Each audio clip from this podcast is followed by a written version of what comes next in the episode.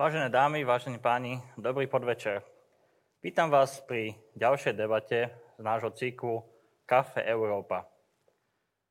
Sme radi, že sa k nám môžete opäť pripojiť, zatiaľ stále online, ale veríme, že situácia postupne dovolí, aby sme sa mohli stretnúť aj, tak povediac, v reálnom svete.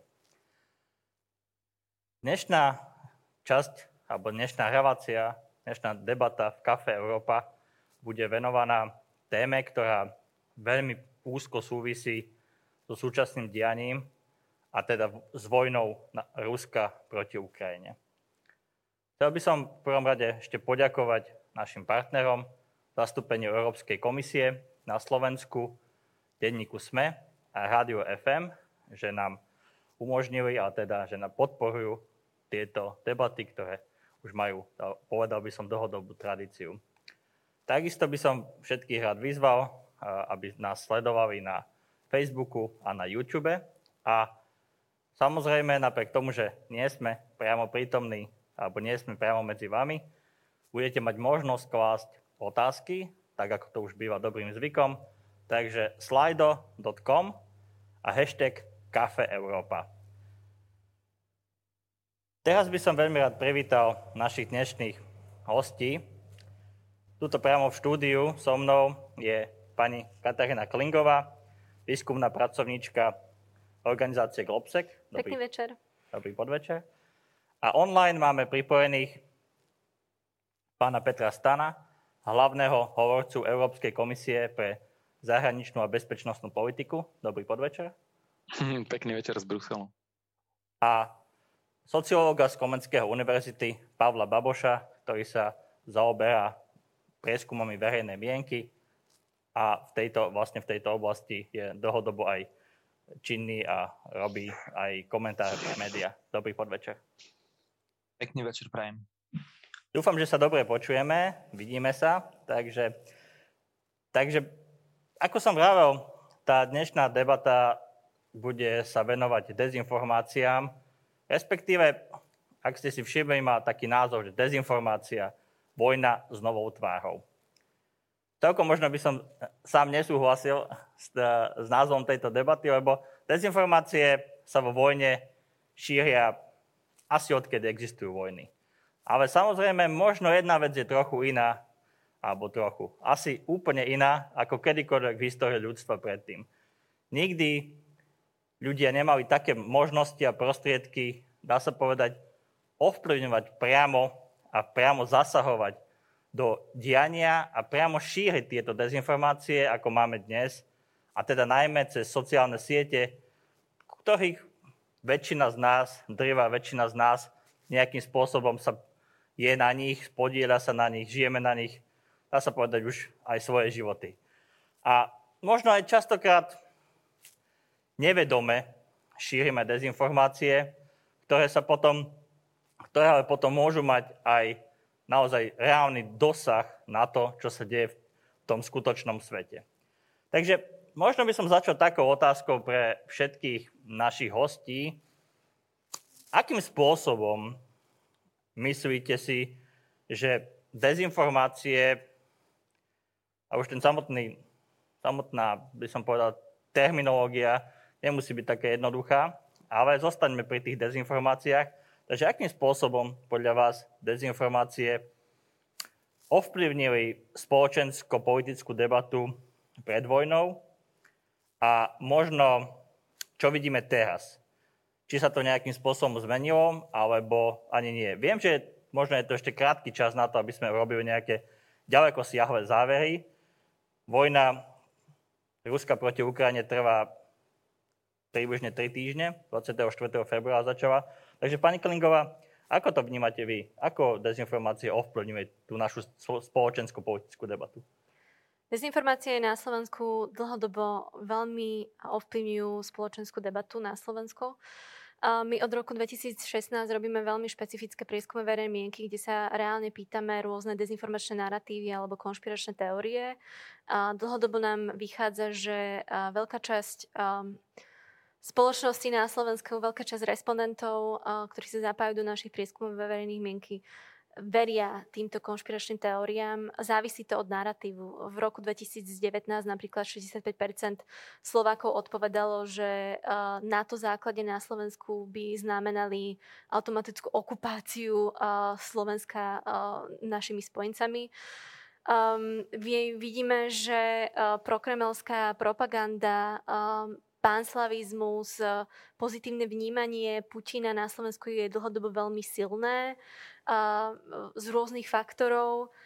Celkovo, keď sa spýtame na rôzne konšpiračné teórie, či, či boli ešte pred covidom alebo aj v rámci covidu, tak máme od 30 po 40% populácie, ktorá naozaj verí týmto dezinformáciám, konšpiračným teóriám.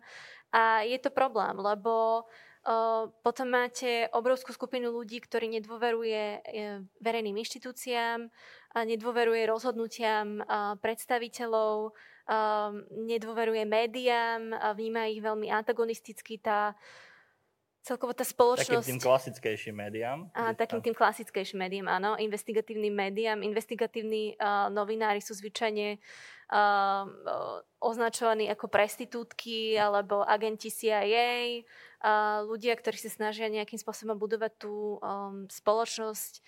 Um, celkovo bývajú často dehonestovaní a, a ľudia na nich rôznym spôsobom útočia. Je to, je to problém, lebo vidíme, že naša spoločnosť bola dlhodobo polarizovaná. Um, a tá debata napríklad začiatkom januára, začiatkom roka naša spoločnosť bola veľmi polarizovaná v súvislosti s obranou zmluvou s Američanmi. Vtedy sa vlastne bol prieskum verejnej mienky, kde vlastne 44% Slovákov odpovedalo, že USA a NATO sú zodpovedné za konflikt na Ukrajine.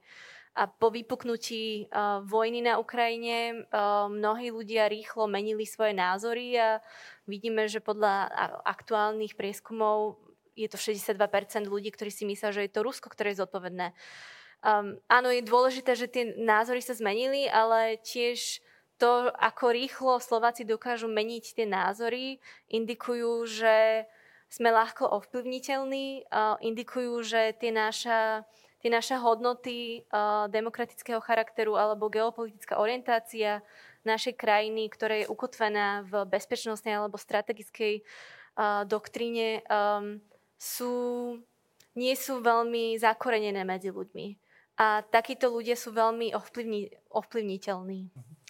Pán Baboš, e, vy to vnímate ako? Mm, pani Kalingová spomenula, že vlastne pred vojnou väčšina, a to teda bolo tu pomerne veľa ľudí, ktorí, ktorí tvrdili, že za vojnu môže Rusko, ale bolo to len, ale, ale bolo to len 42%. Teraz je to viac, ale stále je to len 62% a sme v situácii, ktorá málo kedy je tak, taká čierno-biela, ako je momentálne. Takže vy ako vnímate práve to, akým spôsobom šírenie dezinformácií, respektíve rôznych narratívov, ktoré falošných narratívov ovplyvňujú tú spoločensko-politickú situáciu na Slovensku. Možno teda tiež pred tou vojnou a že či teraz vidíte nejakú aspoň čiastočnú zmenu.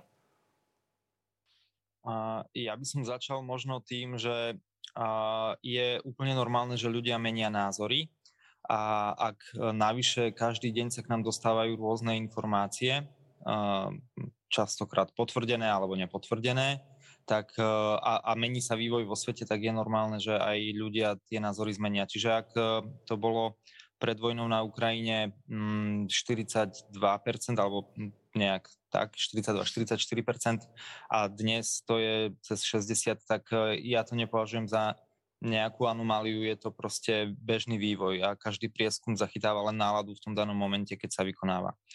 To, ako dezinformácie ovplyvňujú verejnú debatu alebo vôbec spoločensko-politickú situáciu, je mm, podľa mňa výrazné. A vidíme to na tom, že mnohí politici, dokonca koaliční politici sa priznávajú, že z, zo zdrojov, ktoré sú bežne označované ako konšpirátorské alebo dezinformačné, čerpajú a, a dokonca si nimi aj pomáhajú pri argumentácii vo verejnej diskusii.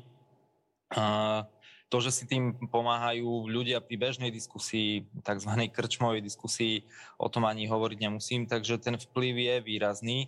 A, a dnes vlastne, alebo uplynulé dni vidíme, že, a, že môže byť aj zámerný. A naražam konkrétne na odhalenie a, financovania ruskou ambasádou človeka, ktorý písal pre hlavné správy. Hoci teda uh, hlavné správy sa dištancujú od toho, že by písal o geopolitických otázkach, ale jednoducho ten vplyv tu je jasný. A to, že potom tieto narratívy sa prenášajú do diskusie, či už medzi bežnými ľuďmi alebo politikmi, to je jasné tiež. Čiže vplyv je výrazný, ale možno posledná vec v tomto kole, ktorú by som povedal, že on nie je ale nový to nie je záležitosť ani uplynulých týždňov, ani mesiacov, ale minimálne od roku 2014, od okupácie Krímu sa dá sledovať veľmi intenzívne tento vplyv dezinformácií na spoločenskú debatu na Slovensku. To je určite pravda a práve možno, že sme boli od toho roku 2014 svetkami takých viacerých vln šírenia dezinformácií, síce na rôzne témy, ale tie zdroje boli častokrát veľmi rovnaké a šírili to rovnaké zdroje, rovnakí ľudia. Či už to bola teda operácia anexia Krymu, potom utečenecká kríza, potom COVID, teraz opäť Ukrajina. Takže e, je to taký možno širší narratív toho, ako, ako ľudia, alebo teda rovnaké zdroje šíria tento, tie, tieto rôzne dezinformácie. Pán Stano, z vášho pohľadu z diálky, ale nie z diálky, lebo Brusel je náš a, a, sme v kafe Európa.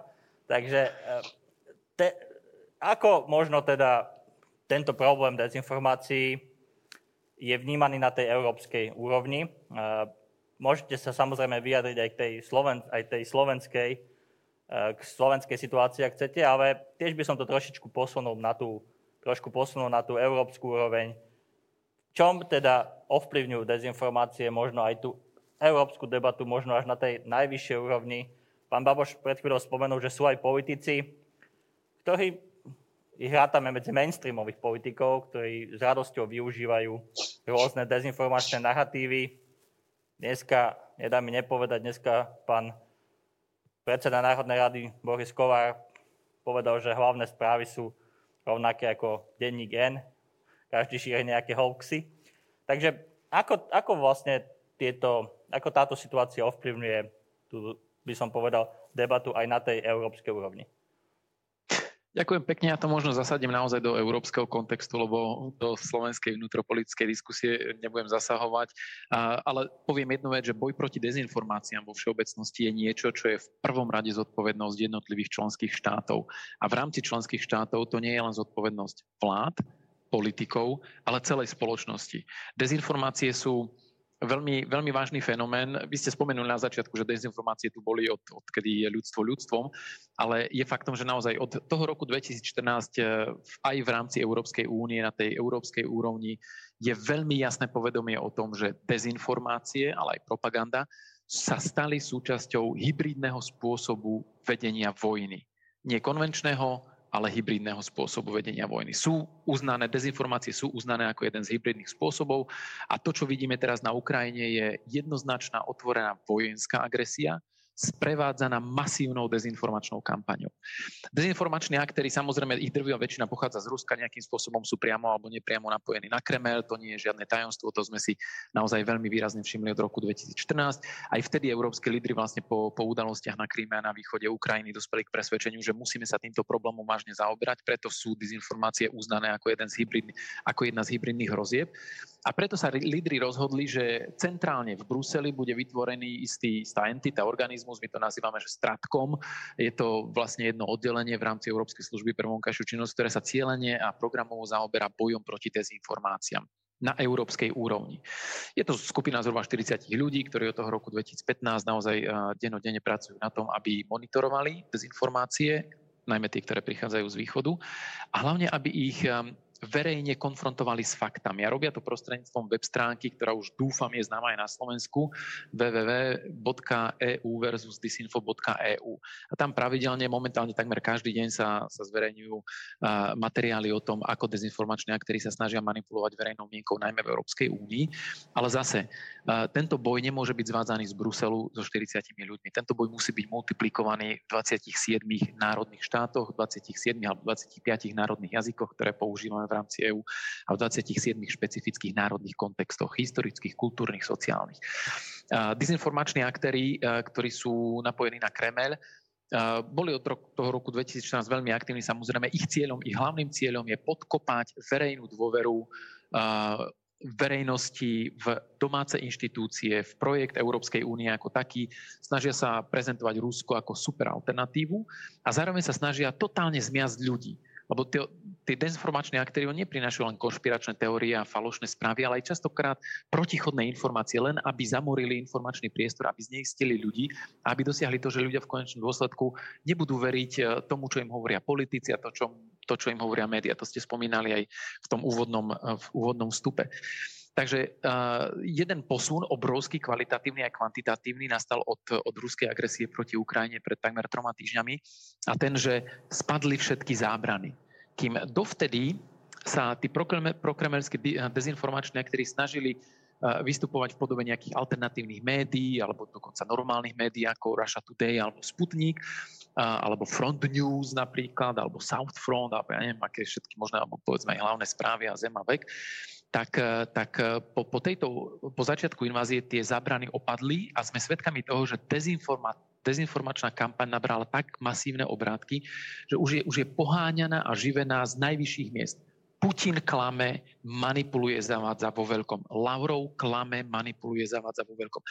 Veľké nešťastie pre, pre členské krajiny Európskej únie je, že že sa vždy nájdú politici, domáci politici, ktorí sú ochotní tento narratív ešte stále nielen počúvať a dávať mu kredit, ale ho aj replikovať. A to je veľmi nebezpečné. Preto Európska únia stále tvrdí, že je veľmi dôležité, aby všetci aktéri spojili sily. Mimovládny sektor, média, občianske spoločnosti, rozličné združenia, nezávislí overovateľia faktov, tzv. fact-checkers, um, ktorí uh, spolu s, s úradmi alebo teda s oficiálnymi miestami, s tými divíziami Stratkom, so strategickými komunikáciami alebo s oddeleniami strategickej komunikácie, či už na úrade vlády, na ministerstve zahraničných vecí alebo už kdekoľvek to je priradené, spoločne pracovali na tom, aby verejnosti vysvetľovali, kto sú tí aktéry dezinformační, aké sú dezinformácie, čo je dezinformácia, odhaľovať, verejne ich konfrontovať s faktami a zároveň vychovávať ľudí, ale to je dlhodobá aktivita, vychovávať ľudí k tej mediálnej gramotnosti, aby ľudia vedeli, ako používať informačné zdroje, komu veriť a akým spôsobom si informácie overovať. Takže je to veľký problém,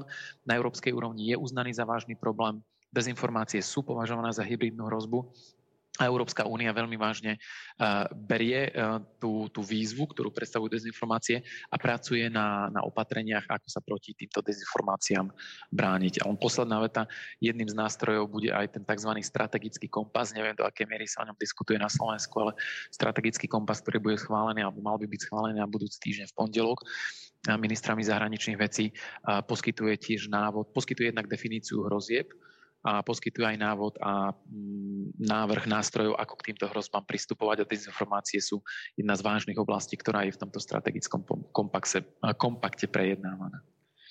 Je pravda, že asi o strategickom kompase nemáme až tak veľa informácií na Slovensku, nie preto, že by e, to nebola dôležitá téma, ale skôr preto, že ako si sa tomu politici zatiaľ nevenovali, ale budúci týždeň, ako ste povedali, sa tomu budú musieť venovať, pretože samozrejme je, aj, je to aj o nás, aj, aj my budeme na, sedieť pri, pri stole, keď sa to bude schváľovať. Budúci týždeň bude aj summit Európskej únie a dokonca má prísť do Bruselu aj americký prezident Joe Biden, ktorý sa stretne vlastne s lídrami NATO, s lídrami Európskej únie. Takže sme v tom spoločne a ešte, ešte by som sa jednu otázku, pán Stano, opýtal, keď, sme, keď ste spomenuli vlastne tú task force. Máte úplne pravdu, že v prvom rade ten boj s dezinfom je záležitosťou členských krajín a on, ono tie dezinformácie sa šíria v nejakom aj historickom, kultúrnom kontexte, spoločenskom kontexte. Akým spôsobom ale možno práve tá, tá task force eh, v rámci Európskej služby pre vonkajšiu činnosť možno môže pomôcť a pomáha členským krajinám aby, aby lepšie zvládali alebo aby lepšie dokázali reagovať na rôzne tie veľké narratívy, ktoré sa šíria. Divízia strategickej komunikácie, ktorá má na starosti boj proti dezinformácie v rámci Európskej služby pre vonkajšiu činnosť, má tri task forces, tri také tá oddelenia. Jedno je Task Force East, ktorý sa primárne venuje dezinformáciám, ktoré pochádzajú z východu, ale máme takisto Task Force Western Balkans, ktorý je zameraný na západný Balkán, lebo a to neviem, do akej miery si uvedomujú ľudia na Slovensku. Západný Balkán je, je druhé veľké boisko, okrem východného partnerstva. Je to oblasť, kde sa Rusko snaží veľmi agresívne získať vplyv a, a destabilizovať situáciu. A celkom sa im to darí, ak sa pozrieme na situáciu v Srbsku alebo v Čiernej hore, naozaj sú veľmi aktívni. Čiže, a v Bosne a Hercegovine nehovoriac. A potom máme ešte aj Task Force South, zameranú na, na Blízky východ a oblasť Severnej Afriky, kde plčia či už dlhšie trvajúce alebo kratšie trvajúce konflikty, kde dezinformácie tiež zohrávajú veľmi veľkú úlohu. A toto je len dôkaz toho, ako všeobjímajúco ruská propaganda poňala ten frontálny útok na Európsku úniu. Vlastne z každej strany sa snaží uh, dodávať tie dezinformácie a, podkopávať imič Európskej únie alebo destabilizovať lokálnu situáciu, na ktorej stabilizácii záleží práve Európskej únie, lebo je to všetko v našom susedstve. No a čo robíme v rámci teda EAS alebo SVČ, ak chcete, v rámci tej stratkomovej e, divízie boja proti dezinformáciám, okrem toho, že pravidelne zverejňujeme v angličtine a ďalších dvoch alebo troch e, európskych jazykoch tie, tie hlavné trendy v dezinformáciách.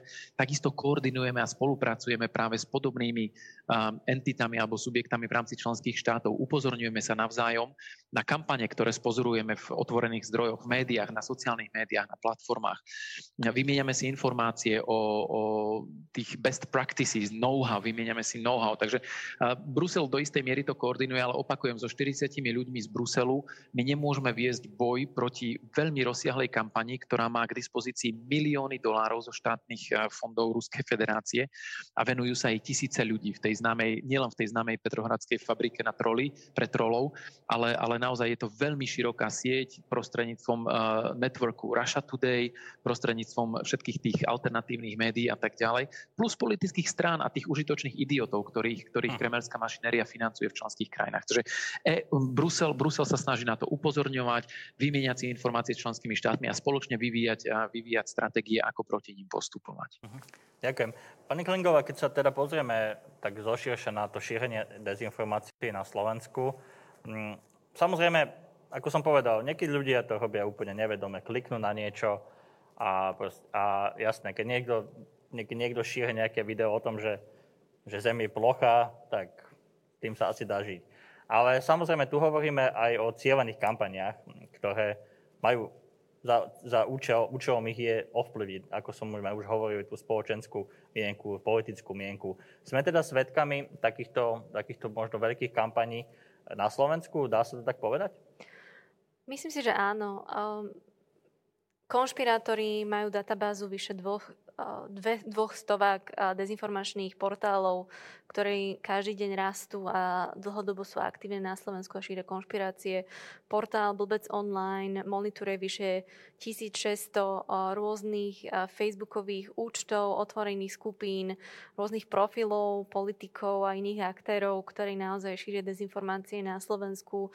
Vidíme, že tak ako aj politické strany majú svojich trolov, podporovateľov, ktorí aktívne sa zapájajú do diskusí a, a podporujú určité a, narratívy a, a posty a správy. Um, Polícia v súvislosti s vypuknutím vojny na Ukrajine zverejnila vyše 150, strano, 150 členný zoznam proruských, prokremelských aktérov, ktorí sú aktívni veľmi na, na Facebooku. Gerulata Technologies tiež niekoľko stovák účtov, um, ktoré šíria dezinformácie, aktívne sa zapájajú, sú veľmi virálni. Uh, tento zoznam Gerulata Technologies akože je vedený uh, pánom poslancom Lubošom Blahom, ktorý uh, je, má extrémnu viralitu, je veľmi populárny na sociálnych sieťach, ktorý, ktoré amplifikujú negatívne narratívy naozaj útočia na ten strach uh, ľudí a tie algoritmy sociálnych platform potom veľmi úspešne dokážu amplifikovať daný obsah do rôznych komunít. Mhm. E, pán Baboš, máme tu takú otázku, ktorá sa možno tohto týka aspoň do istej miery zo slajda. A samozrejme, keď hovoríme o tých kampaniách, a už sme tu spomenuli, že sa do nich či už vedome alebo nevedome, niekedy bohužiaľ asi vedome, zapájajú aj politici. A je to síce, je to síce otázka, na ktorú asi nie je úplne jednoznačná odpoveď, ale zaujímalo by ma váš pohľad, pohľad na ňu. Prečo doposiaľ vysoko postavení vládni činiteľia, ktorí sú evidentne zapojení do dezinformačnej siete, nenesú dôsledky svojho konania? Je to naozaj len o tom, že máme teda tie voľby a musíme počkať, kým sa náhodou, náhodou voliči rozhodnú, že teda takýchto ľudí v politike nechcú, alebo si myslíte, že, by sme, že je možno nejaký aj iný spôsob, ako poukazovať na tieto veci, ak, ak dezinformácie priamo šíria politici? Oveľa jednoduchšie by sa odpovedalo, keby sme vedeli, koho konkrétne v tej otázke myslí ten, kto ju položil, a takisto aké konanie má na mysli alebo na aké konanie naráža. Ak sa bavíme len o nejakom šírení dezinformácií v zmysle nejakých polopravd alebo klamstiev, ktoré politici rozprávajú či už v diskusiách alebo na v jednostrannej komunikácii, to znamená v nejakých statusoch, prejavoch, videách, blogoch, tak e, bohužiaľ, alebo možno aj našťastie, klamať nie je trestné na Slovensku. Pokiaľ tým nespôsobíte preukazateľne a úmyselne niekomu škodu, tak môžete klamať koľko chcete. A politikov môže potrestať jedine volič tým, že ich nebude voliť. A, alebo potom občianská spoločnosť, ktorá na tie klamstvá poukáže a, a trošku sa aj vysmeje možno tým politikom. Ak ale to politici robia zámerne, pretože vedia, že ich elektorát alebo časť ľudí to chce počuť, časť ľudí práve preto možno preferuje alebo si volí tých politikov, tak ani výsmech občianskej spoločnosti alebo spoločnosti všeobecne im v tom nezabráni. Čiže v konečnom dôsledku sme naspäť len pri tých voľbách a pri tom, že volič ich musí potrestať. Čo v tomto prípade existuje nejaká, ja viem, že je to veľmi, veľmi široká otázka a asi by sme mohli mať o nej samostatnú reláciu, ale existuje podľa vás e, potom nejaká hranica medzi, medzi tým, okrem možno tej trestnoprávnej zodpovednosti, e, medzi, medzi, medzi slobodou slova a práve šírením týchto, týchto, týchto dezinformačných narratívov. Je, je niečo, čo by sme mohli robiť lepšie podľa vás v tejto veci? Ak je to otázka stále na mňa, tak... Áno, ešte. Uh-huh. No, podľa mňa tá hranica je veľmi tenká a v každej kultúre môže byť posunutá. Uh, vieme, že trošku inak to máme, povedzme, aj s uh, ohľadom na legislatívny kontext nastavené v našich krajinách, ktoré vychádzajú z iného právneho a historického základu, než povedzme anglosaské krajiny. Uh-huh. Ale aby som to zostručnil, tak podľa mňa tá hranica je práve tam, kde sa začína diať iným ľuďom eh, nejaká škoda, eh, kde dochádza či už k škode na majetku alebo zdraví, nebodaj eh, ohrozeniu na živote, ako priamy dôsledok úmyselného klamstva. To znamená, že sú tam tieto dva faktory. Úmysel toho, kto tie dezinformácie alebo klamstva šíri, pretože každý z nás sa môže pomýliť, každý z nás si môže niečo zle interpretovať, a mm, ak to ale nie je úmyslom, tak e, ja by som to nepovažoval za dezinformáciu v tom zmysle, ako sa o tom bavíme a v kontexte vojny. A, a druhá vec, že musí naozaj nastať nejaká škoda, niekomu musí byť ublížené, aby, aby uh, sme mohli uh, siahať po nejakých represívnych nástrojoch, alebo aby štát mal dôvod to regulovať a povedzme tým škodám predchádzať, prípadne ak k ním dôjde, tak ich trestať. Pokiaľ tam ale nie je úmysel a nie je spôsobená škoda, tak e, to jednoznačne spadá pod ochranu uh, slobody prejavu alebo slobody slova. Toľko by som ako zhrnul z môjho politologického pohľadu. Samozrejme, ak by tu bol právnik, možno by to vedel postaviť do iného svetla, ale, ale zhruba takto sa dá, na to dá nazerať z toho politicko-spoločenského uh, pohľadu. Pani Klingová, by ste chceli na to reagovať tiež? Chcela by som to len doplniť, že ako povedal pán Bavo, že klanstvo nie je trestné a ľudia majú právo na rôzne názory. Um, čo by sme mohli my robiť, je demonetizovať dezinformácie. Šírenie dezinformácie je veľmi dobrý biznis. A ak vieme, že niekto šíri dezinformácie, tak by aspoň minimálne nemal právo ich amplifikovať prostredníctvom rôznych reklám. Tieto reklamy sa dajú uh, kúpiť na všetkých platformách. Niektoré posty, napríklad pána Bláhu, sú amplifikované, boli amplifikované uh, umelou reklamou, ktoré to potom ďalej šíri do rôznych, um, do rôznych uh, skupín obyvateľstva.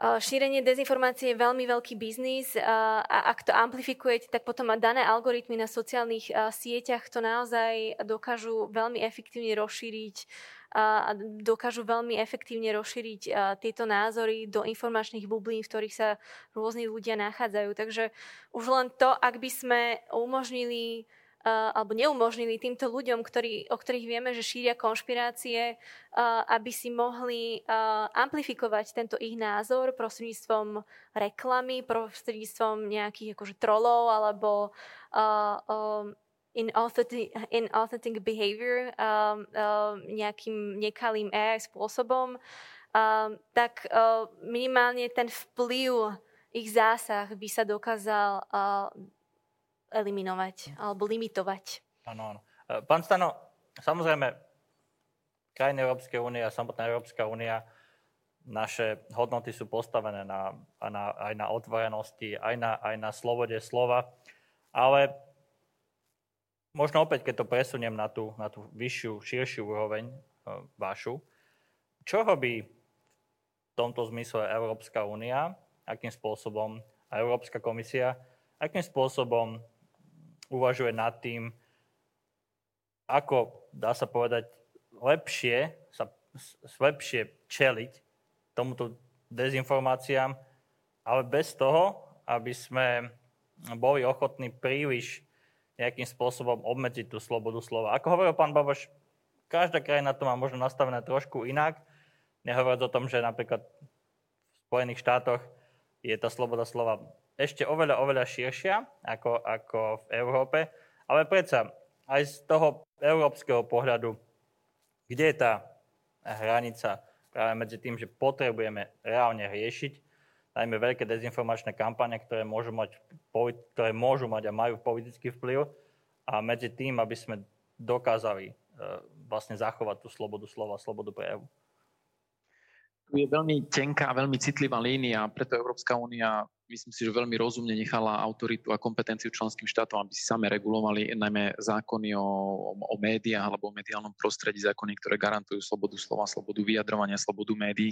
Vieme, že napríklad členské krajiny majú pomerne veľký manevrovací priestor v tom, ako sa stavať k popieraniu holokaustu. Niekde je to trestné, niekde je to vnímané ako sloboda prejavu. Takže um, toto je veľmi citlivá oblasť. Európska komisia samozrejme môže nabadať členské štáty k tomu, aby sa týmto problémom zaoberali. To robíme z úrovne Európskej služby pre vonkajšiu činnosť, kde sa snažíme koordinovať boj proti dezinformáciám. Je tu ale ten základný problém, ktorý máme pri dezinformáciách a načrtli ste to veľmi, veľmi, myslím si, racionálne, je ten, že keď to prirovnám povedzme k policajtovi a zlodejovi. Policajt bude vždy jeden krok za zlodejom. Prečo? Lebo zlodej využíva všetky možnosti, slobody a pravidlá spoločnosti, ktoré existujú a nemá zabrané ich porušovať. Ale ten, kto ho stíha, ten policajt alebo prokurátor, tak ten sa musí držať istých pravidiel. A to isté platí pri dezinformáciách. Dezinformačné aktéry, zoberte si ruskú ambasádu na Slovensku, alebo hoci kde inde v Európskej únii. Koľko, koľko, koľko hlúpostí, koľko klamstiev produkujú cez internet, e, cez Twitter a cez Facebook. Cez platformy, ktoré ich vláda doma zakazuje a obmedzuje prístup na ne. Čiže je to na jednej strane je to strašné pokrytectvo, na druhej strane využívajú a zneužívajú všetky technologické výhody, ktoré existujú, všetky politické slobody, ktoré tu máme a my proti nim nemôžeme bojovať rovnakým metrom, pretože by sme museli tieto slobody a vymoženosti obmedziť. Preto naozaj stava, staviame, alebo staviame tú našu tragédiu najmä na odhaľovaní, na pranierovaní, na, na vychovávaní ľudí, zvyšovaní povedomia a ľudí o tom, aby vedeli, že kto sú dezinformační aktéry, aké riziko nie sú dezinformácie. Ale sú tu potom aj konkrétne opatrenia. Bez toho, aby sme obmedzovali slobodu prejavu, Európska komisia veľmi intenzívne pracuje napríklad s prevádzkovateľmi sociálnych platformiem sociálnych médií, s spoločnosťami ako je Google, Twitter, Facebook alebo teraz Meta, Instagram, TikTok a tak ďalej a diskutuje s nimi o tom, um, aby, aby sa pripojili k tzv. etickému kódexu, to sa po anglicky volá Code of Conduct, ktorí regulujú práve, práve využívanie platform na šírenie dezinformácií a predstavuje záväzok týchto platform a spoločností, ktoré sa k tomuto kodexu pridajú a pridáva sa ich čoraz viac, tých, tých sociálnych sietí a platform a spoločností, ktoré ich zavezuje, alebo kde sa zaviažú oni k tomu, že, že budú aktívne pracovať na sledovaní šírenia dezinformácií a budú ich obmedzovať, budú rušiť konta, budú stiahovať uh, nebezpečné príspevky, ktoré šíria fake news alebo, alebo, alebo propagandu alebo dezinformácie v závislosti od, od tých etických pravidiel, ktorými sa riadí uh, dotyčná platforma. Takže my sa snažíme z pozície európskej, či už je to komisia alebo Európska služba pre vonkajšiu činnosť, naozaj pracovať s platformami, pracovať aj s, samozrejme so zákonodarcami v členských krajinách, aby existovala aj primeraná právna základňa. Vidíte, že teraz Európska únia napriek tomu, ako si vážime slobodu slova a slobodu médií, neváhala pristúpiť k tomu, že sme vlastne zrušili vysielanie Russia Today a, a, a produkciu Sputnika v európskom priestore. Pretože sme povedali, toto nie sú médiá, toto sú nástroje na vedenie informačnej vojny. A... To, prepačte, mohol by som sa opýtať vlastne v tomto, v tomto kontexte, budete, mm, alebo rozmýšľate nad tým, že budete potom spätne vyhodnocovať, ak sa nám, ak sme sa rozhodli, že že a je to aj, a túto otázku potom položím aj, aj ďalším našim, našim hostom. Ak sme sa rozhodli, že ideme zrušiť napríklad vysielanie RT alebo Sputniku, alebo, alebo ideme blokovať nejaké stránky, e, budeme nejakým spôsobom spätne vyhodnocovať, že keď sme to urobili, či toho dezinfa máme hlavne menej? Ja si myslím, že je v záujme každej krajiny a Európskej únie ako celku práve preto, že sme tak oddaní tým hodnotám uh, slobody informácií a slobody médií, že samozrejme, že, že toto sa bude vyhodnocovať, toto bude predmetom diskusí. Nikto nepríjma tieto rozhodnutia ľahko, ale sme v mimoriadne špecifickej situácii. Toto je extrémna situácia, akú sme v Európe nemali 70 rokov od konca druhej svetovej vojny, že tu máme živý vojenský konflikt, bezbrehej agresie jedného národa voči druhému.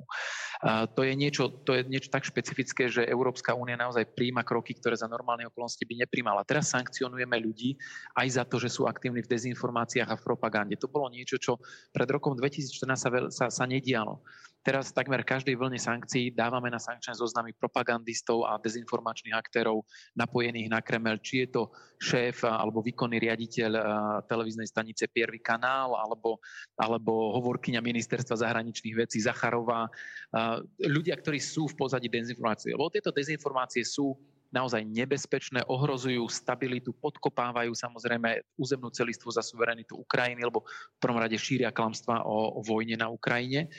Takže toto je niečo, čo sa nepríjmalo ľahko, ale jednoducho lídry a samozrejme právne servisy a celý aparát okolo toho si vyhodnotili, že momentálne toto je jediná cesta, lebo sme v extrémnych podmienkach. Samozrejme, napríklad uh, zákaz vysielania alebo šírenia produktov uh, rasy asi Vodňa, Russia Today a Sputnika neznamená, že obmedzujeme ich novinárov v práci. Napríklad, keď prídu za nami do komisie alebo zavolajú, napíšu, my im odpovieme na otázky. Uh-huh. Pretože ten, to, tá, tá sankcia neznamená, že, že nesmú pracovať, len sa ich produkt nebude šíriť v EÚ, lebo ich produkt je nástrojom vedenia hybridnej vojny na základe roz rozhodnutia Európskej únie.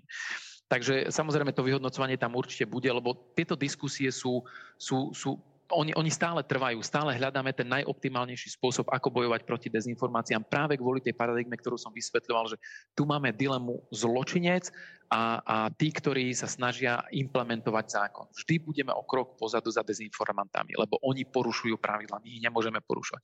A my nechceme tie pravidla porušovať v záujme toho, aby sme zachovali všetky výdobytky tej modernej demokratickej spoločnosti.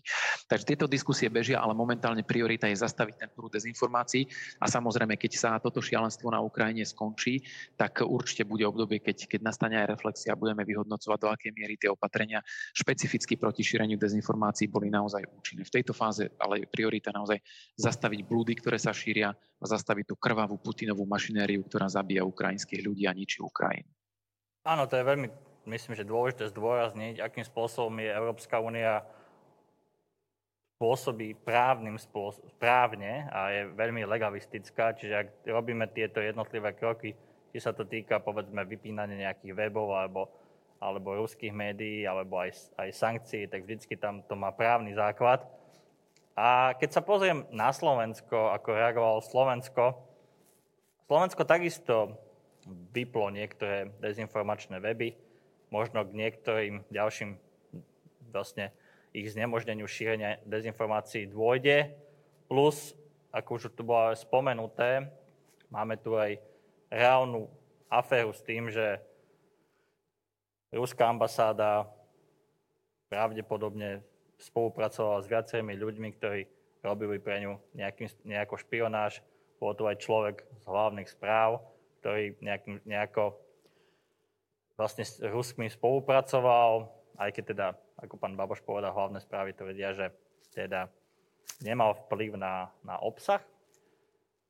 Ale keď sa pozriete na to, akým spôsobom, a začnem vami, pán Baboš, ak môžem, keď sa pozriete na to, akým spôsobom m, mm, vlastne Slovensko pristúpilo k tejto otázke a k tomu, k vypínaniu povedzme, niektorých, niektorých internetových stránok, m, mm, sme vo vojne, ako bolo povedané, ako spomenul aj pán Stano a vlastne možno je to taký ten hlavný argument, preto, aby sme to urobili. E, je to, je to je ale dostatočné, možno dostatočne transparentné, akým spôsobom sme sa k tomu postavili.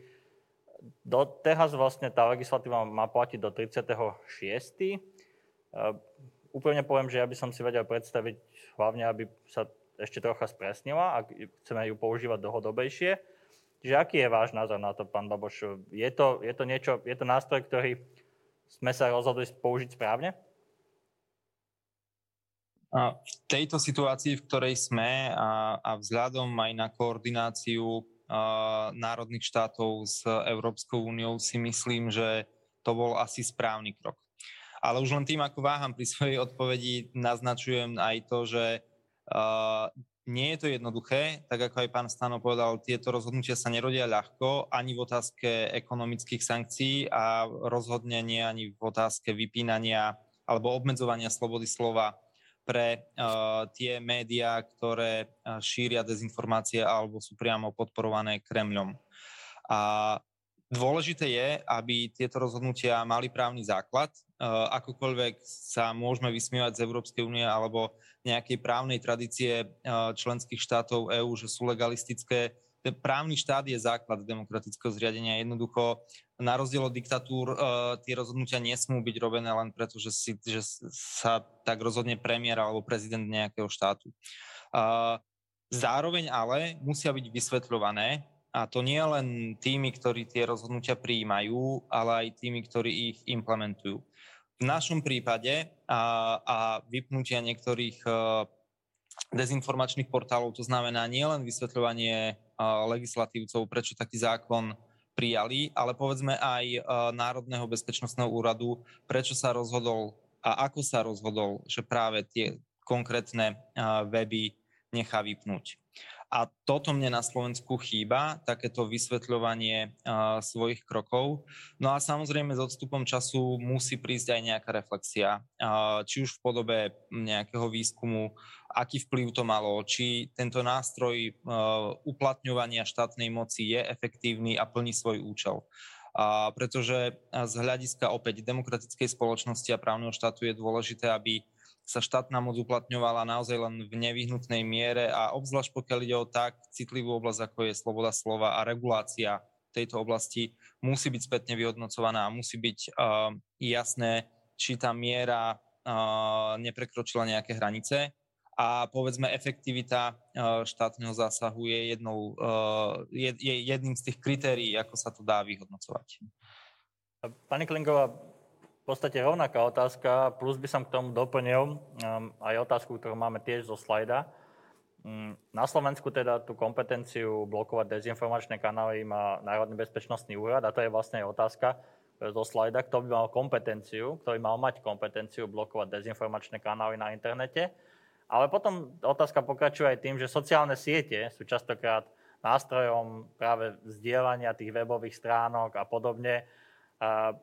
A, pre, a pýta sa, pýta sa poslucháč alebo poslucháčka, či aj blokovanie statusov je, nie je riešením problému, ak sa dá k zdroju dostať aj nejakým iným spôsobom. Takže mm, myslíte si, že, že viacej možno viacej, viacej pozornosti by sme mali venovať aj tým sociálnym sieťam, ktoré ako reálne na Slovensku a myslím si, že na Slovensku špecificky Facebook majú, majú asi ten najväčší výtlak.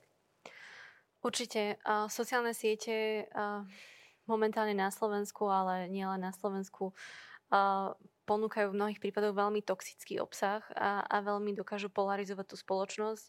A vypnutie web stránky, keď necháte vlastne danej web stránke priestor na sociálnych sieťach, veľmi neprispieje k zlepšeniu toho informačného prostredia.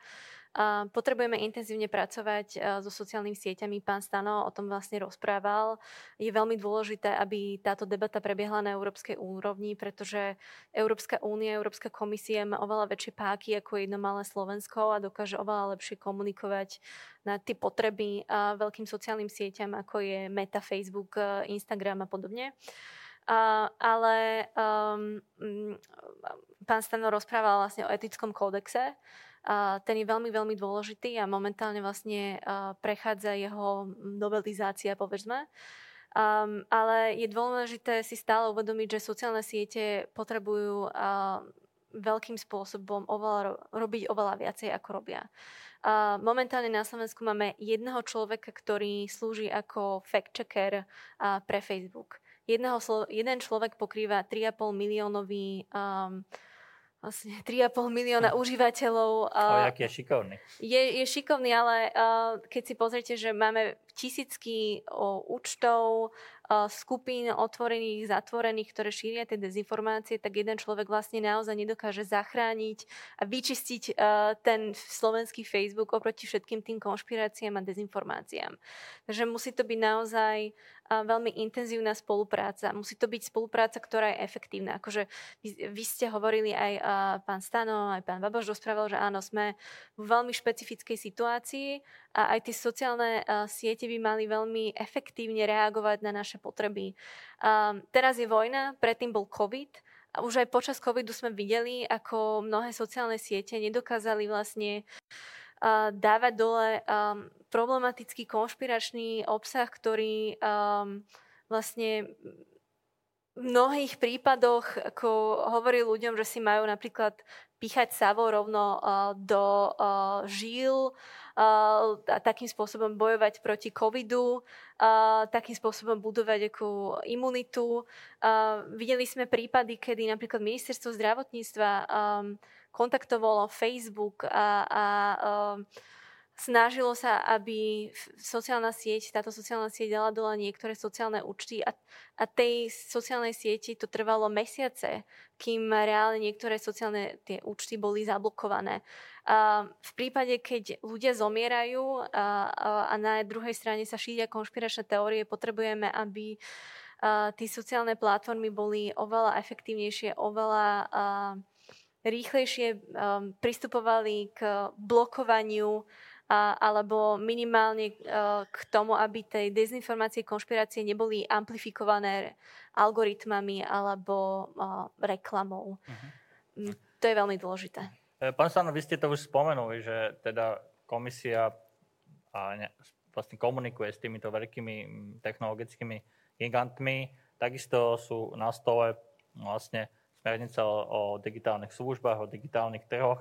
Ehm, ako ešte možno viacej zatlačiť na, na, tieto, na tieto veľké technologické giganty, aby mm, jednoducho venovali väčšiu pozornosť tomu, čo šíria, čo sa šíri cez ich produkty a hlavne, aby tomu venovali pozornosť, ehm, napríklad, ako povedala pani Klingová na Slovensku, máme jedného fact-checkera na Facebook a vieme, že naozaj kým Facebook alebo Meta um, venuje už predsa len väčšiu pozornosť napríklad veciam, ktoré sú v angličtine, možno menej v tých jednotlivých uh, jazykových mutáciách, keď to tak poviem. Čiže ako, ako ešte možno chcete viacej um, práve zatlačiť na, na tieto technologické giganty? Lebo v skutočnosti naozaj asi v tomto musíme pracovať na tej európskej úrovni, lebo špeciálne menšie krajiny ťažko niečo zmôžu.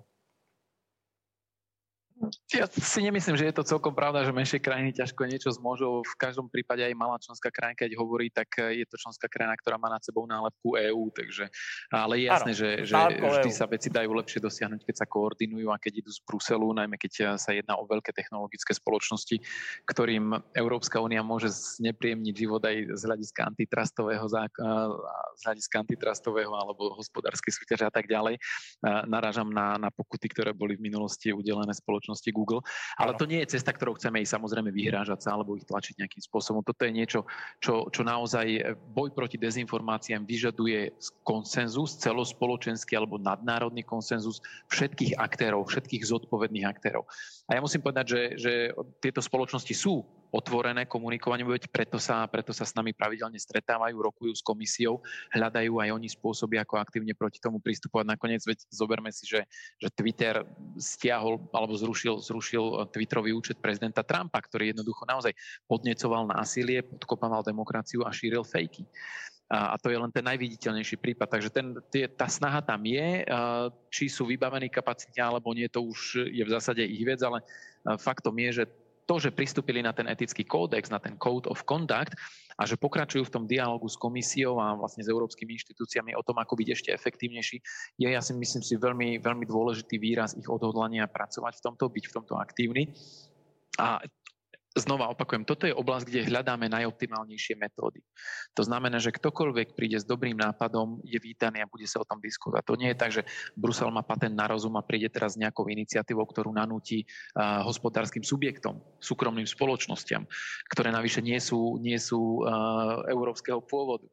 Takže je to naozaj o, o, o angažovaní sa, o dialógu, o vysvetľovaní, o hľadaní spôsobov. Ten, ten etický kódex je podľa mňa veľmi dôležitý prvok a teraz pracujeme len na tom, akým spôsobom ho čo najefektívnejšie implementovať, ako k nemu priviesť eh, ďalšie a ďalšie spoločnosti, ktoré poskytujú priestor na šírenie dezinformácií.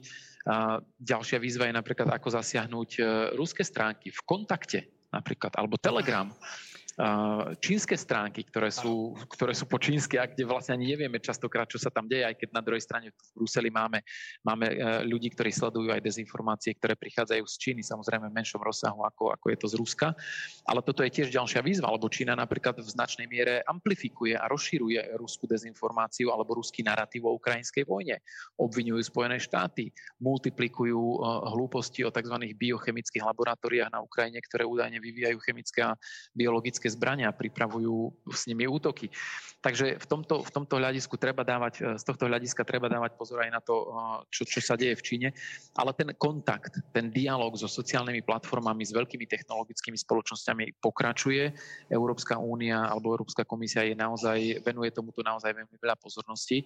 A ešte raz zdôrazním, my všetci máme úlohu, ktorú tu musíme zohrať, či oficiálne inštitúcie, či súkromné spoločnosti, neziskové, mimovládne eh, organizácie, občianská spoločnosť, aby sme naozaj v spoločnom úsilí potierali eh, tieto dezinformácie. To je denodenné úsilie, na ktorom sa pracuje a opakujem, Brusel nemá v žiadnom prípade v úmysle niečo nanúcovať z centrálnej pozície a niečo, čo by nebolo vydiskutované s tými, ktorí naozaj majú v rukách konkrétne nástroje na zabránenie šírenia dezinformácií a to sú práve tie sociálne platformy. E, tak, pani Klingová, pán Baboš, zdvihneme zodvihnutú rukavicu pána Stana, ktorý povedal, že Brusel nemá patent na rozum a že ak má niekto nejaké dobré nápady, čo s tým, a nech sa páči.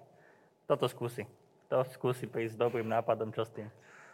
Pán Baboš. Mm, ja som ten posledný, ktorý by sa tváril, že má patent na rozum. Nemáme a... nikto patent na rozum, skô, skô, skúsme diskutovať. Áno, jasné. A ja by som tú diskusiu rád možno trošku rozšíril o to, že pozornosť sa aj právom venuje sociálnym sieťam, ktoré umožňujú rozširovať a amplifikovať dezinformácie a vlastne mať tým pádom vplyv na spoločnosť, na verejnú mienku, na ľudí. Ale sú to stále len nástroje, ktoré sú platformou, ale iní ľudia alebo iní aktéry sú tí, ktorí dezinformácie vytvárajú a vlastne ktorí ten obsah najprv na tú platformu musia priniesť. A to sú dnes e, s najväčším vplyvom primárne politici. A my to vidíme v mnohých prieskumoch, výskumoch v minulosti, dávnej aj nedávnej, že jednoducho aj tá najlepšia regulácia, či už bude z národnej úrovne alebo z európskej úrovne, aj tá najlepšia snaha Facebooku a znásobenie fact-checkerov a, a vylepšenie algoritmov a podobne, nikdy nebude mať uh, taký efekt, aby vyvážila negatívne vplyvy politikov, ako je v prvom rade dnes poslanec Blaha, ale aj mnohí iní, uh, či už z radov opozície, ale aj z radov koalície, ktorí častokrát uh, šíria tiež dezinformácie, polopravdy. A z, a dnes jeden z najvplyvnejších Boris Kolár, predseda Národnej rady. Jednoducho dať na jednu úroveň hlavné správy a denní gen je podľa mňa mm, neakceptovateľné. Jednoducho to všetko, čo my dnes vieme o denníku N, ako funguje, kde sídli, ako je financovaný, majú pravidelné výročné správy, kde jednoducho vy vidíte tie financie, ako tečú veľmi podrobne No o hlavných správach sme sa aj na Univerzite Komenského v rámci viacerých projektov snažili zistiť tieto veci a jednoducho sa k tomu dopátrať nedá. Mm, práve preto sú politici, ktorí atakujú štandardné médiá, veľmi nebezpeční, pretože podkopávajú dôveru v nich a, a vlastne pomáhajú vytvoriť ten chaos, ktorý dezinformácie cieľene robia, keď hovoria, že vlastne snažia sa navodiť dojem, že pravdu nemajú tí ani tí, lebo je niekde uprostred. No ak politik dá na jednu úroveň štandardné médium, ktorého fungovanie je regulované nejakým spôsobom, podobne ako televízie a rozhlasové stanice, a ktorého financovanie je uh, transparentné, na jednu úroveň s webovým portálom, ktoré nespadá pod takú prísnu reguláciu a zároveň o jeho financovaní takmer nič nevieme, tak to je vlastne ten istý efekt, ktorý hovorí, že, že pravda je niekde uprostred medzi hlavnými správami a denníkom.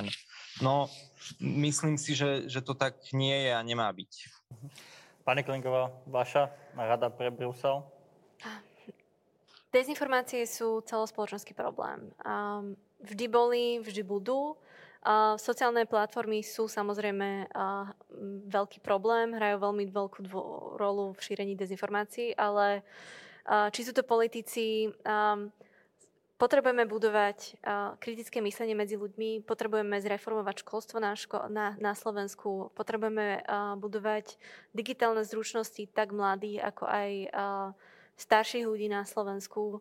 A, a to všetko niečo stojí, to všetko uh, niečo trvá, je to dlhodobý proces. Uh, potrebujeme otvorene rozprávať o, našich, uh, o našej histórie, uh, o, o, potrebujeme rozprávať o uh, nejakých historických udalostiach, ktoré sú zneužívané Kremľom alebo prokremelskou propagandou. Um, toto je dlhodobý proces, ktorý tu na Slovensku dlho chýbal. Um, tie názory tých ľudí sa nezmenia z jedného dňa na druhý. Samozrejme, že sú ovplyvnení veľkými udalostiami, ako je invázia na Ukrajine, ale je to dlhodobý proces, ktorý, v ktorým nám môže pomôcť aj Ukrajina, ale hlavne my si potrebujeme spraviť tú našu domácu úlohu. My potrebujeme zreformovať to školstvo, my potrebujeme budovať to kritické myslenie. Prepačte, možno len, len doplním, mm-hmm. že to, čo hovoríte, je absolútna pravda. Na druhej strane, mm, určite sme všetci tieto slova už počuli mnohokrát, aj v minulosti, dokonca možno ešte aj pred rokom aj. 2014. Prečo sa nič nestalo? Nemajú politici vôľu to robiť podľa vás? Áno, nebola tá politická vôľa. Akože, e, však o reforme školstva na Slovensku sa rozpráva posledných 10 rokov minimálne. A, a naozaj potrebujeme takéto udalosti, ako je invázia um, Ruska teda invázia Ukrajiny Ruskom, na to, aby sme začali budovať tú odolnosť. Akože vieme, že nejaké procesy na Slovensku prebiehajú, pripravuje sa akčný plán na boj proti hybridným hrozbám, má vzniknúť centrum na boj proti hybridným hrozbám na ministerstvo vnútra, ale s inváziou vidíme, že je tu oveľa silnejšia politická vôľa, oveľa jasnejšie vyjadrenia viacerých politických predstaviteľov. Je tu, bola tu zmena, reforma kybernetického zákona, ktorý vlastne umožnil tento inštitút blokovania. Um, takže bohužiaľ um, niektoré krajiny si dlhodobo budujú svoju bezpečnosť, uh, budujú si kritické myslenie, napríklad Fíni, uh, deti v škôlkach sa učia identifikovať dezinformácie, uh, učia sa pracovať s rôznymi sociálnymi médiami, s, s internetom. U nás to mnohí učitelia nevedia. Hm. Ako bolo niekoľko prieskumov, kedy ste mali vyše 30 respondentov z, um, z, uči- z učiteľských kruhov, ktorí vlastne sami používali dezinformácie, sami používali tieto tu uh, uh, dezinformačné weby ako zdroj uh, a zdroje, ktoré potom vlastne šírili medzi svojimi študentami. Takže um, potrebujeme na tomto robiť. Uh, už včera bolo neskoro. Um, teraz invázia na Ukrajine jasne ukázala, že sme veľmi zraniteľní um, a tie informačné operácie na Slovensku veľmi intenzívne prebiehajú.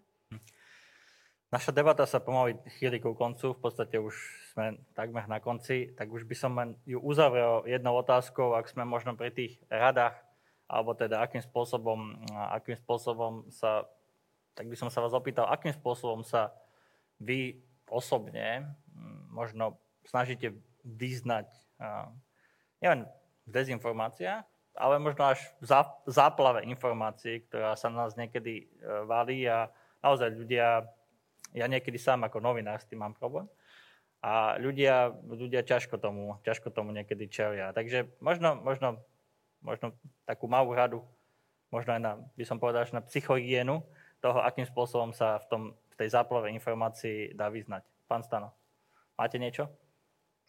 Tak ja mám na to dve metódy. Jedna je spolieham sa na svojich kolegov zo, stratkomovej, zo stratkomového oddelenia. Ja, to je potom jednoduchšie. a, a, a, keď, a keď potrebujem overenú informáciu, tak si prečítam Andreja Matišaka v Pravde. Ale, ale je, je to naozaj ťažké, áno. Ten, tá zaplava informácie je strašne veľká. My to vidíme v Bruseli. Aj ja ako človek, ktorý vlastne denodene som v kontakte s médiami, ktoré, si, ktoré nás kontaktujú, aby si overili pravdivosť informácií sám mám tento problém, o ktorom, o ktorom ste hovorili, ale ono v zásade je to v celku jednoduché. Jeden problém dodatočný je, že žijeme v tzv. instantnom čase, že všetko musí byť v tom konkrétnom momente, všetko je rýchle a veľmi rýchlo pominúteľné.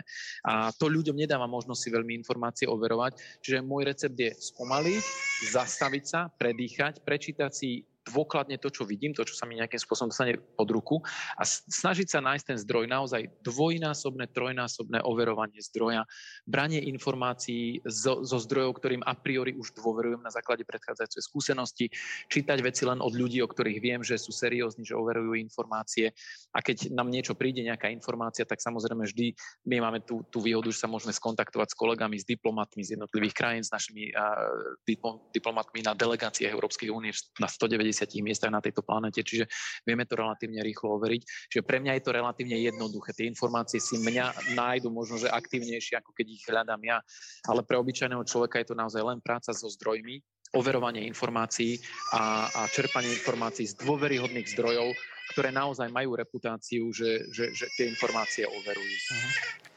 Pán Baboš, vy máte nejakú, možno v tomto prípade dobrú radu pre našich poslucháčov, divákov? Mm, skúsim, aj keď e, myslím si, že práve všetci my štyria v tejto diskusii sme v pozícii, ktorá je mimoriadne vzdialená bežnému divákovi alebo poslucháčovi a možnosti, skúsenosti, zručnosti a vedomosti a ako si overiť informácie máme my štyria e, asi na inej úrovni než bežný čitateľ, poslucháč. Preto si myslím, že e, nie je v silách bežného človeka, ktorý každodenne chodí do práce, musí sa postarať o deti a tak ďalej, si overovať informácie sám. Bežný človek je jednoducho odkazaný na informácie, ktoré mu prinesie nejaké médium. A v tomto zmysle moja rada znie dôverovať médiám, ktoré sú transparentné, a to v prvom rade vo svojom financovaní. Médiám, ktoré sú tradičné a dlho pôsobiace, či už na Slovensku alebo v zahraničí, nemusí byť každý odkazaný iba na slovenské zdroje alebo zdroje v Slovenčine. Ani ľudia, ktorí nehovoria cudzým jazykom, stále si majú možnosť zapnúť českú televíziu napríklad, alebo prečítať české zdroje. No a z hľadiska psychohygieny, čo bola súčasť otázky, jednoducho limitovať ten čas, ktorý strávime čítaním názorov, čítaním novín, čítaním správ, vývoja vojny na Ukrajine, povedať si, že jednoducho nemusím to scrollovať v električke na záchode, kdekoľvek, dať si 20 minút denne a, mm, a potom si to jednoducho zastaviť. A, a samozrejme veľmi m, e, sa mi páčilo aj to, čo povedal pán Stano, uh, spomaliť. A, a ja by som to rozšil možno aj o to, nemať na všetko názor hneď a, a úplne na všetko a úplne silný. Je úplne normálne, že názor sa tvorí, a tvorí sa časom, niekedy pomaly, niekedy rýchlejšie. A, a jednoducho sám so sebou by mal človek pracovať v tom zmysle, že nemusí mať naozaj na všetko hneď názor a, a, a hneď taký ten razantný silný názor. Mhm, áno. Pani Klingová, na, na záver. Ja by som len možno doplnila pána Stana, pána Baboša, ktorí sa naozaj veľmi pekne zhrnuli, že nekrmte trolov. Uh-huh. Keď vidíte na sociálnych sieťach, že nejaký účet je naozaj falošný, že niekto je naozaj troll, treba ho jednoducho nahlásiť. Vy budete mať menej stresu, menej uh-huh. nervov a možno, že nejakým tým nahlásením pomôžete k zlepšeniu informačného priestoru na Slovensku. Ďakujem pekne. Myslím, že týmto môžeme našu debatu zakončiť. Máme ešte niekoľko, boli aj viaceré otázky v slajde, ale myslím, že na niektoré sme priamo zodpovedali alebo v debate rôznym spôsobom. Takže ďakujem veľmi všetkým, ktorí nás sledovali, ktorí nás počúvali. Boli tu aj niektoré rady, možno je dobré si sa nad nimi zamyslieť. A veľmi pekne ďakujem pani Klinkovej z Globseku, pánovi, pán, pardon, pánovi Babošovi, sociológovi z Komenského univerzity a pánovi Stanovi, hovorcovi Európskej komisie. Ďakujem veľmi pekne. Ďakujeme aj našim partnerom, ako som povedal, zastúpeniu Európskej komisie, Rádiu FM a denníku SME za to, že tieto debaty môžeme robiť v Kafe Európa a určite vás pozývam aj na ďalšie do budúcnosti. Pekný večer prajem.